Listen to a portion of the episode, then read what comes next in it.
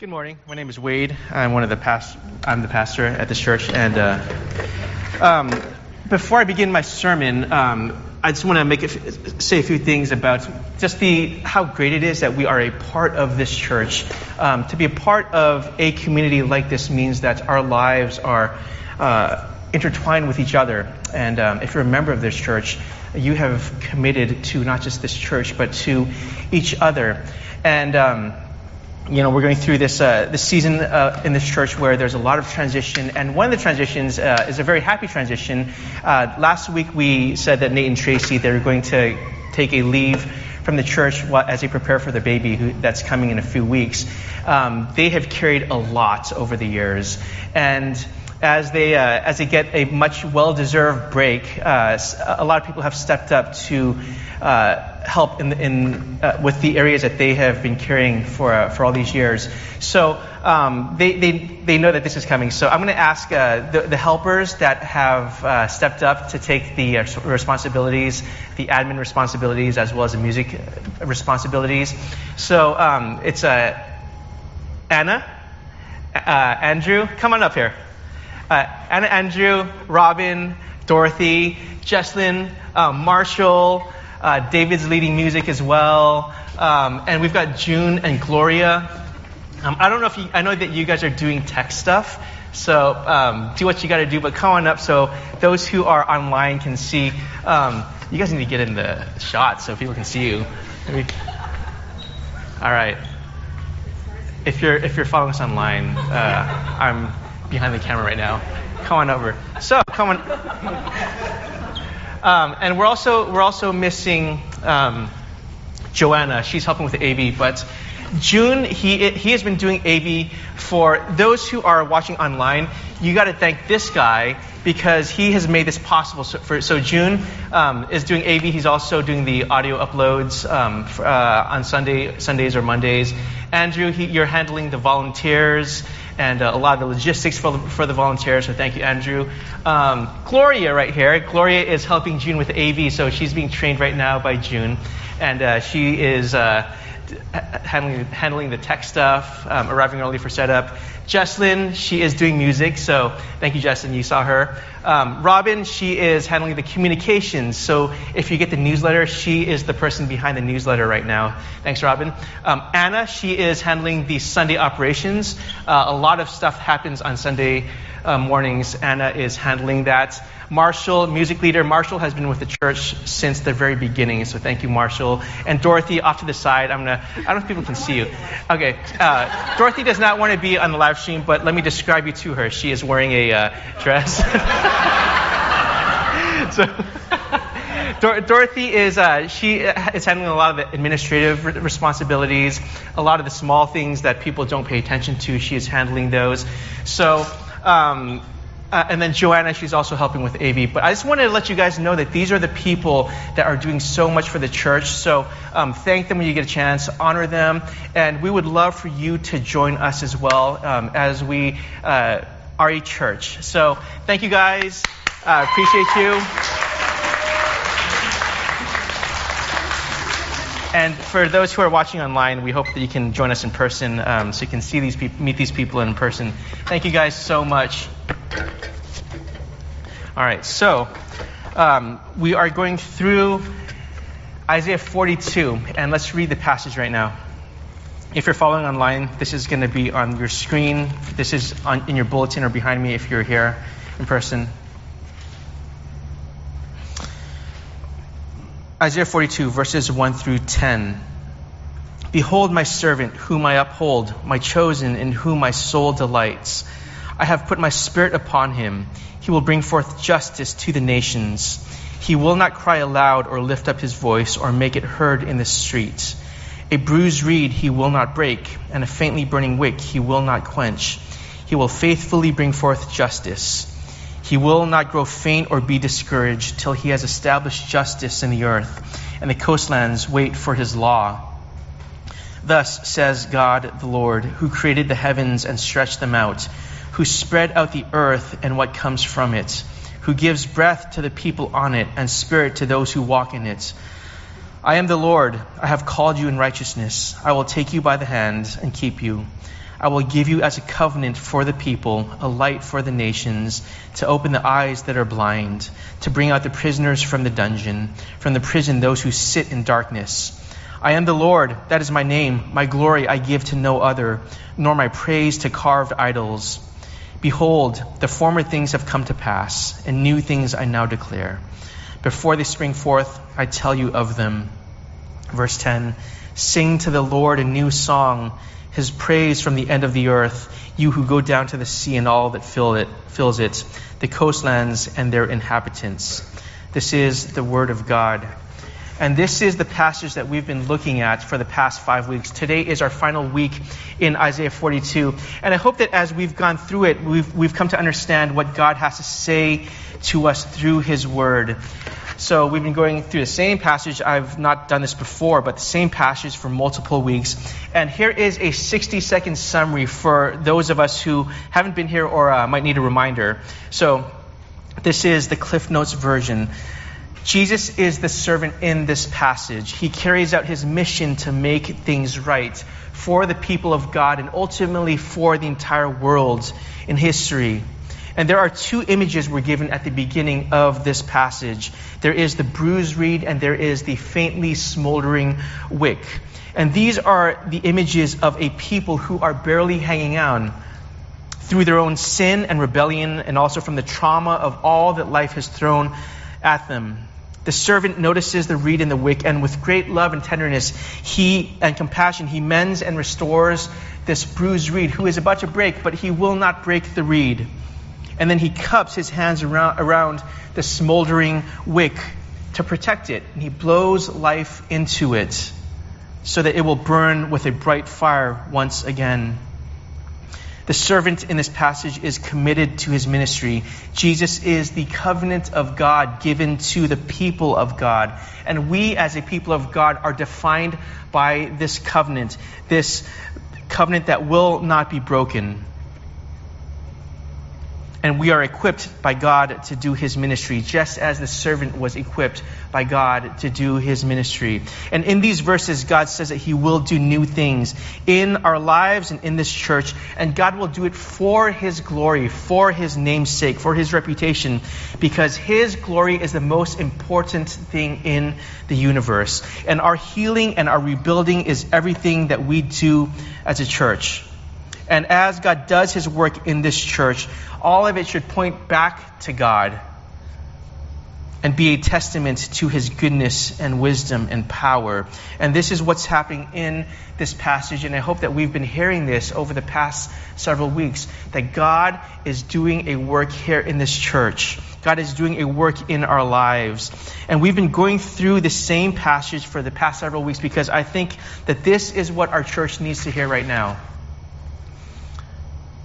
that a bruised reed he will not break, a faintly smoldering wick he will not quench, a bruised and battered church he will not break, a staggering and discouraged indelible grace church he will not snuff out.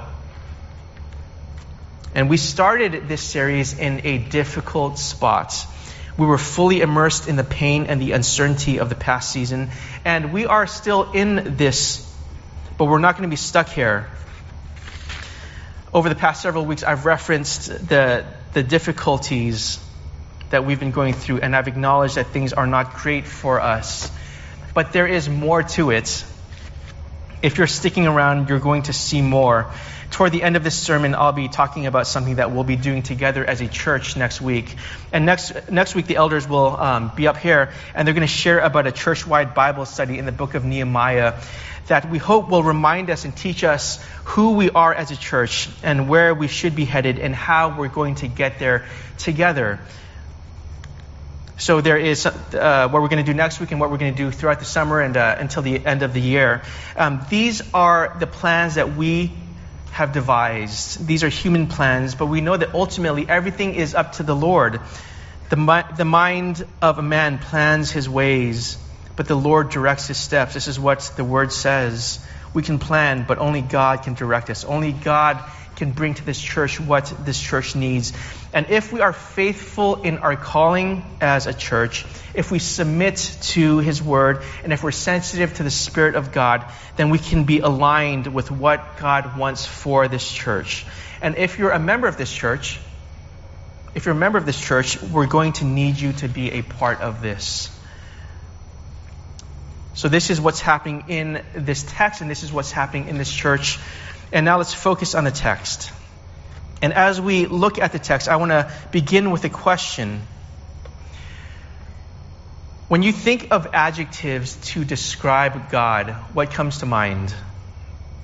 You might think God is good, that God is holy, that He's loving, that He's compassionate, that He's powerful.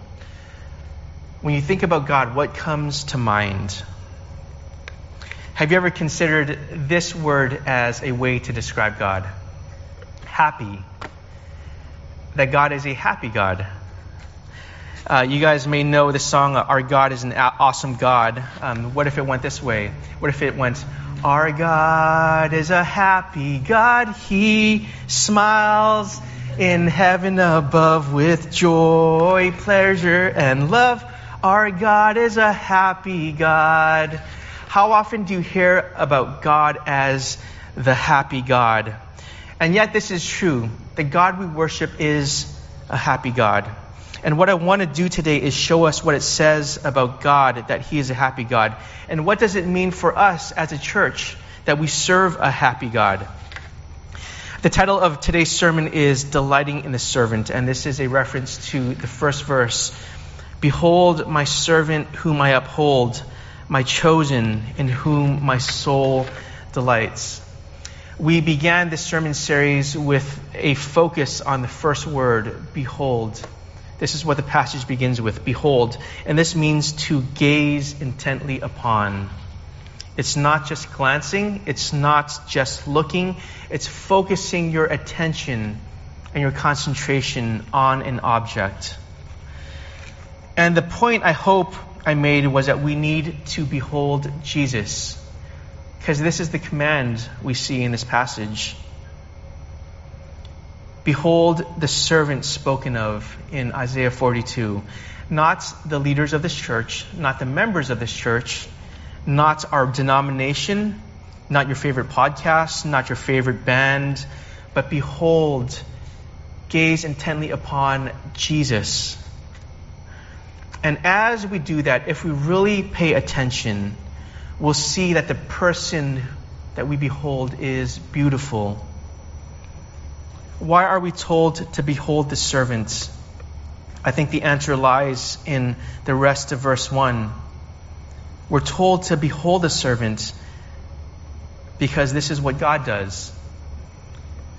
God beholds the servant and he delights in him the end of verse 1 in whom my soul delights. And this is what we're focusing on today that God delights in his son, the servant. So let me ask this question What does it mean to delight? To delight in something is to find joy and pleasure in something. Think of the things that really capture your attention. Think of the things that really bring you happiness. It might be certain types of music or literature. It might be your favorite sports team. It might be green candlesticks on your trading platform, or your dogs, or your cats, or your favorite people. There are things in your life that bring you pleasure and happiness. Some of you are foodies, and I see your Instagram stories of amazing looking food at cool restaurants, all while I eat my PBJ sandwich. Um, you derive pleasure from the experience of food. I know that this is some of you people. But I bet that most of you don't derive the same amount of pleasure from the experience of food that one of my friends does. I have a friend whose entire life revolves around food. She went to culinary school in France. She became an editor at a food magazine. She works with food all day long. She constantly experiments with recipes. She creates recipes that people follow online. She contributes to food blogs. She makes instructional videos. She understands the science and the psychology of the food and dining experience. Most of her posts on social media are centered around food, and she has spent most of her adult life thinking about food. Most of her adult life has revolved around making food dishes, and she's made a living based off of food. Now, why would she do that? Why give more than half of your life to food? Such a basic thing. It's because she delights in food.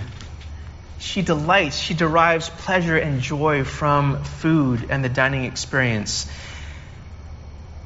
Is there anything like that in your life? If there is, then this is a faint reflection of the type of delight that God has for his Son. From all eternity, God the Father has been setting his love upon the Son. God's heart beats with love for Jesus, the Son, and the servant. When, Father looks at, when the Father looks at the Son, there is an explosive joy in him. And there is something in God that says, What I want more than anything is a relationship with the Son and how deep is the Father's love for his Son. The verse contains a phrase that, I, that for me, as I, as I thought about it, it kind of caught me off guard. Um, it says, it doesn't say, "Behold my servant in whom I delight." It says, "Behold my servant in whom my soul delights." And I think that this is intentional. It's to express the depth of the delight felt by God. This text is communicating to us the, the, the deepest part, that the deepest part of God is what is delighting in the servant. And this is an image, this is an image that's given to us, the deepest part of God. It's imagery because there are no gradations in the character of God. But this text wants us to feel the force of God's delight in His Son, the deepest, most innermost parts of the eternal God delighting and finding joy and pleasure in Jesus. Have you ever felt a deep connection with someone? You might say that this person has captured my heart, or that this person uh, is my heart, or that this person is my soulmate, or that there is a deep soul resonance with this person. And if you say things like that, you're saying that the deepest, the most secret, the most significant part of your being loves that person that you're irresistibly drawn to that person, that there's nothing you love more than that person, that you're most happy and that you're most content with that person. You might even say that this person is central to who you are as a person. And this one verse is conveying what God feels toward his son. God cannot love anyone or anything more than he loves his son.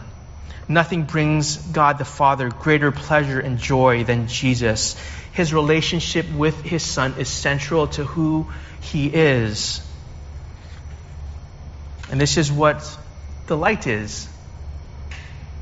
The soul of God beholds the Son and delights in the Son. This is deep. And this is a mystery that we can only scratch the surface of. And why does God delight in his son? Some of you are parents, and you might remember the feeling when you looked at your children as your child or your children as uh, when they were babies. Um, scientifically, what happens is there's dopamine released in your brain, um, but just as a human experience, you feel something that you may not have ever felt for anything else in your life. Uh, such a joy and a happiness that you feel when you look at your child. It's a, a tangible, electric type of joy. And why do you feel this? Why do you delight in them? You do it simply because they are your child. And this is a small picture of God's delight in His Son. God loves His Son because He is His Son. He knows all of who Jesus is, and what He sees is beautiful beyond description. In the 1700s, Jonathan Edwards preached a sermon entitled The Excellency of Christ. And this sermon, the entire sermon was about the worth of Jesus Christ, why he is worth worshiping. And in it, he describes, and this is a phrase in the sermon, the admirable conjunction of the diverse excellencies in Christ. Um, those are uh, words from the 1700s. In today's language, um, you might say this is the convergence of all the things that are uniquely true of Jesus Christ. And if you look up the sermon online, all you have to do is Google uh, the excellency of Christ, John, Jonathan Edwards. There, there's one section in this sermon that's um, it's just beautiful as it describes Jesus. I'm going to let you Google it, um, and I will just, for the sake of uh, uh, understanding or simplicity, I'm going to give you John Piper's summary of this sermon. And this is what he says In Jesus Christ, meet infinite highness and infinite condescension, infinite justice and infinite grace, infinite glory and lowest humility, infinite majesty and transcendent meekness, deepest reverence toward God and equality with God, worthiness of good and the greatest patience under the suffering of evil a great spirit of obedience and supreme dominion over heaven and earth, absolute sovereignty and perfect resignation, self sufficiency and an entire trust and reliance on God. All the things that are good in the universe are found in Jesus Christ. Jesus is the most glorious, beautiful being that will ever exist. God the Father took pleasure as the universe was made by Jesus and through Jesus. Jesus was the Word and the wisdom of God in creation. Listen to Colossians 1. He is the image of the invisible God, the firstborn of all creation. For by him all things were created in heaven and on earth, visible and invisible, whether thrones or dominions or rulers or, or authorities. All things were created through him and for him. God delights in Jesus as he creates the universe. Jesus, the Bible tells us, is a name that's given above every name. Philippians 2 9. Hebrews 2 9 tells us that Jesus is crowned with honor and glory. Jesus is glorified by God in the presence of the Father and the, and the glory that he had before the world was made. This is John 17. Listen to Hebrews 1. Jesus is the radiance of the glory of God and the exact imprint of his nature, and he upholds the universe by the word of his power. This is Jesus Christ. Beyond anything that we can imagine. And these are just mere words written on paper. This is all that I can say. This is all that the Bible can say but this does not scratch the surface of the beauty and the goodness and the justice and the wisdom and the love of Jesus. And this is why God delights in his Son. So much so that the fullness of God was pleased to dwell in him. This is what Colossians 1 tells us. The infinite, eternal God looking, beholding the servant Jesus, delighting in Jesus. This is what has been happening for all eternity. It says something about the God that we worship. It says something about the Jesus that we sing to. What does it say about God? It says that God is a happy God. What I started with. It says, it says that there is a joy and a pleasure in God that never changes. God's character does not change. God is not threatened by the situations on earth. Wars or economic distress or pandemics or whatever's happening in your life, God is not threatened the tiniest bits by what happens here on earth. God's happiness is not contingent upon your love for Him or your trust in Him.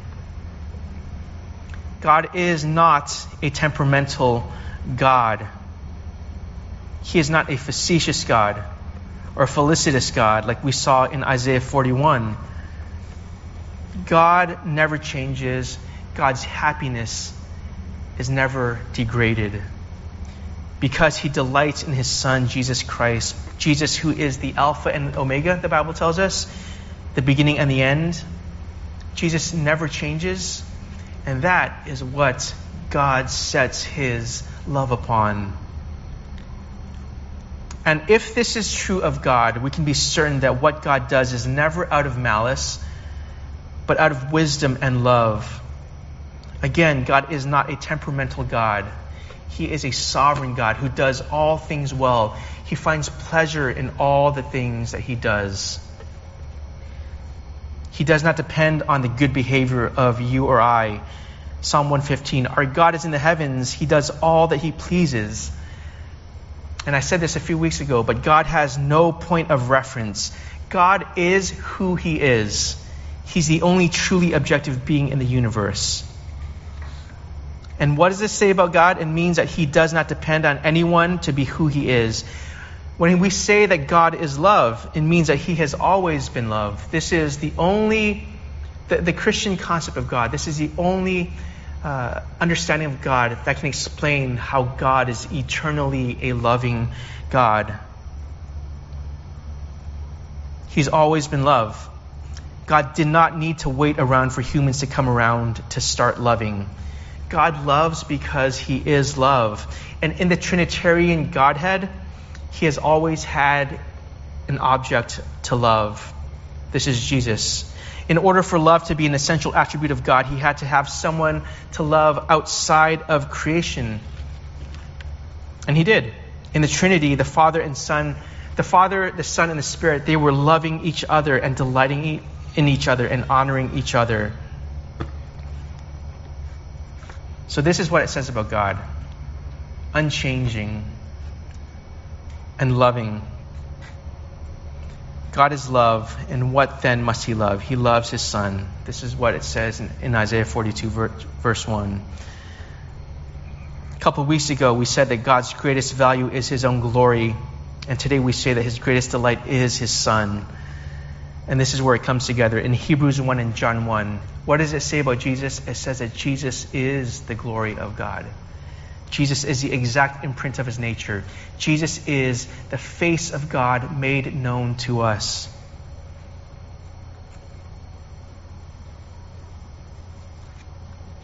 God has always loved the Son. And what God does in this passage is an expression of what happens within the Godhead um, the giving of the Spirit. It tells us in this passage, verse 1 again, I have put my Spirit upon him. This is an expression of the love that the Father has for the servants. And then we see this happening in the New Testament at the baptism of Jesus. Matthew 3, if you remember the scene as Jesus is baptized, uh, the Spirit comes down as a dove upon Jesus. But before the Spirit comes down on Jesus, God says, This is my beloved Son in whom I am well pleased. And there it is again. My beloved Son, I take pleasure in him. The Father loves the Son, and He gives the Spirit as an expression of His love. And it's in the power of the Spirit that Jesus fulfills His ministry that is spoken of in Isaiah 42. And that relationship between the Father and the Son defined the ministry of Jesus. Listen to Matthew 11. All things have been handed over to me by my Father, and no one knows the Son except the Father, and no one knows the Father except the Son, and anyone to whom the Son chooses to reveal him. Jesus, the Son, carries out the will of the Father. God delights in his Son, God delights in what Jesus does. So, what does this mean for us? This is the good news of the happy God. It means that God's love for Jesus is God's love for us. Listen to this passage. I read this a few weeks ago. I'm going to read it again from John 17, verses 24 through 26. And it is, uh, I think, amazing. If you can understand this fully, then your brain will explode. But listen to what Jesus is praying. Father, I desire that they also, whom you have given me, may be with me where I am, to see my glory that you have given me because you loved me before the foundation of the world. This is a reference to what we're talking about. O righteous Father, even though the world does not know you, I know you, and these know that you have sent me. I made known to them your name, and I will continue to make it known, that the love with which you have loved me may be in them, and I in them. This passage is telling us that as much as God the Father loves his Son, that love belongs to us as well. This is the implication in this passage. God delights in his Son, and he delights in you just as much as he delights in his Son. How can that be? We cannot understand it, and yet our hope is found in this that we are loved as much as God loves Jesus, God loves us. And because we're loved, our sins are forgiven by what Jesus did we're righteous because of what Jesus has done. It's for the sake of the reputation of God. Again, remember, God cares about his glory more than anything. Our hope is found in that. It's because of that that we are saved. 1 John 2 I am writing to you, little children, because your sins are forgiven for his name's sake. What does God love? God loves his glory. God loves his son, and it's for the sake of his name that he saves us. God is a happy God. Our hope is found in what God did as a happy God. He found his delight in Jesus, and so can we. So, this is what it means for us that we are loved beyond anything that we can comprehend.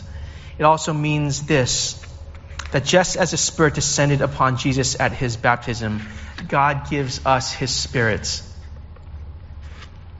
Listen to Romans 5. God's love has been poured into our hearts through the Holy Spirit who has been given to us. If you belong to Jesus, you have the Holy Spirit working in you. This is the same Spirit that raised Jesus from the dead. And this is the Spirit that will work in this church as we rise from the rubble of this past season. And if we get this, then we will value what God values. If the Spirit works in us, we're going to care about what God cares about. We were saved by God through the work of Jesus so that we would delight in and enjoy Jesus. And from that delight in Jesus, we can serve out of a deep joy because Jesus is the greatest joy that there is. And if that can be true of us, that we find a joy and a delight in Jesus, then IGC can become a place where, where we're more concerned about honoring Jesus and helping others see the beauty and goodness of Jesus than we are about building a church. So I know that this is what we're thinking about. Where are we headed as a church?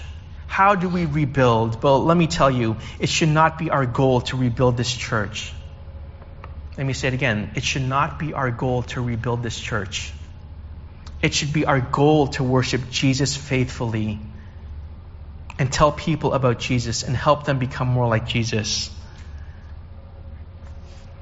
If Jesus is our delight and our joy, if he is who we worship, if he is who is if he is who the person we care about more than anything, then we can have a shot at this church being rebuilt. If our goal is to rebuild a church for the sake of having a church, then we can just call it a day. Because really, we're just, there are other things you can do on a Sunday morning. But that is not our goal. Our church is not primarily a social club. We're not primarily a religious organization. We're not primarily a nonprofit 501c3. The church is a supernatural institution called by God to carry out the work of God that cannot be done by human efforts and willpower. So then, Indelible Grace Church, how shall we fulfill our ministry? And this is how. We're going to do it in the power of the Spirit, to the glory of God, with the gospel of Jesus Christ not just preaching the gospel of Jesus Christ, but delighting in Jesus. What we love will determine what we do. Isaiah 42 what God does is determined by what He loves. And what we love will determine what we do as a church. How will we follow Jesus? By learning to love Him, by finding our deepest joy and our pleasure in Him. If this can be true of us, then we can serve with joy. What would our church look like if we all served out of a deep joy and satisfaction in Jesus? Not good circumstances, but a joy. What if it was joy and delight that defined all our ministries? Because we need more than obligation to drive us. We're going to get burnt out quickly if it's just obligation that we do things out of. But what if it were out of just a satisfaction and a joy and a happiness in Jesus? We need to delight in Jesus as the Father delights in His Son. That is difficult to do because how do you change a heart? How do you redirect a heart to love what it needs to love? Only the Spirit can do this. But there are things that we as a church can do to prepare for that. I mentioned earlier that I'm going to share a little bit about uh, what we're going to do next week as a church, and this is what we're going to do. This is just one tiny step that we're going to take as a church. We're going to, on August 3rd. This is going to be Wednesday we're going to have a day of fasting and prayer. We did this uh, a couple times um, several months ago. Uh, we're going to do it again next week, and this is going to be a Wednesday. It's going to be all day. And what is fasting? What is prayer? Fasting is us depriving ourselves. Um, the most uh, obvious thing is food.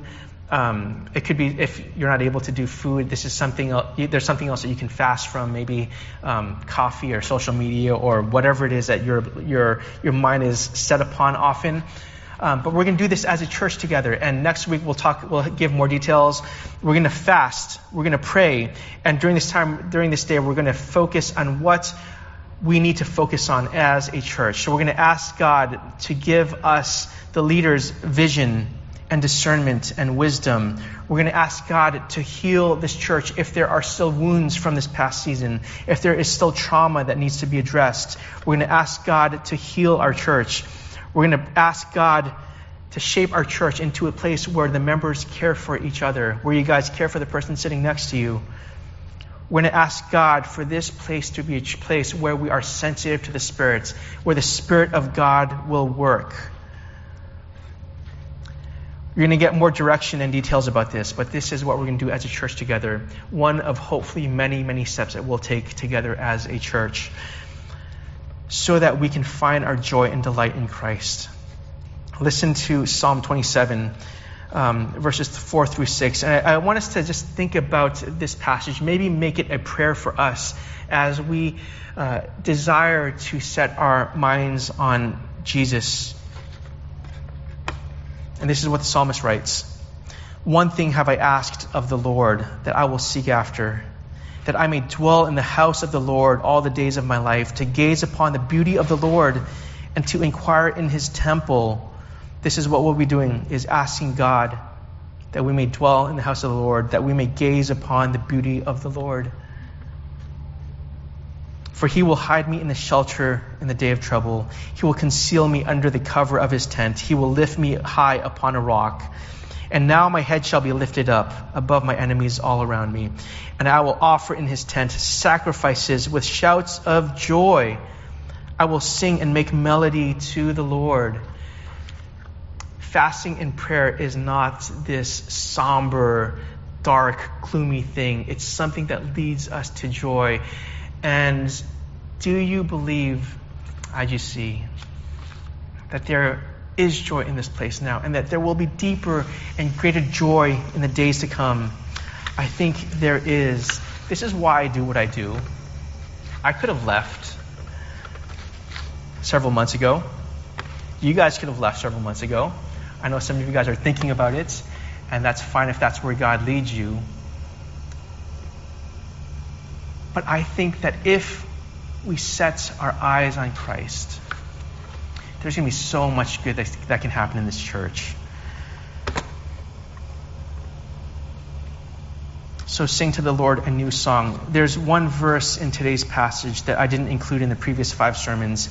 It's verse 10, and it says this Sing to the Lord a new song, his praise from the ends of the earth.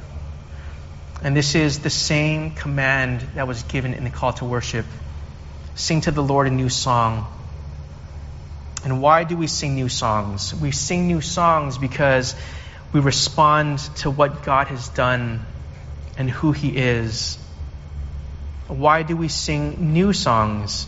Because we've seen Him do new things and we learn more about who He is. And how do we sing a new song? How will IGC be a place where new songs are sung, not just literally uh, when we sing these three songs before the sermon and one song after the sermon, um, not just in that sense, but how can we be a place where out of our hearts spring new words, new songs, new ways of praising God? How do we do that? It's by paying attention to what He's telling us in His Word, specifically in this passage, Isaiah 42.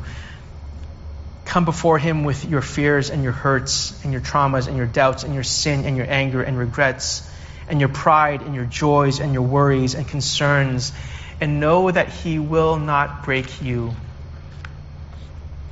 He will not snuff you out.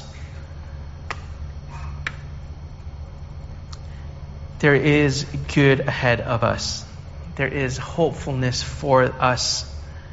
And there is beauty for us. Behold the beautiful servant Jesus pay attention to the work of God, what He's doing through His spirits. For the sake of God's glory, Indelible Grace Church, for the sake of the name and the reputation of God,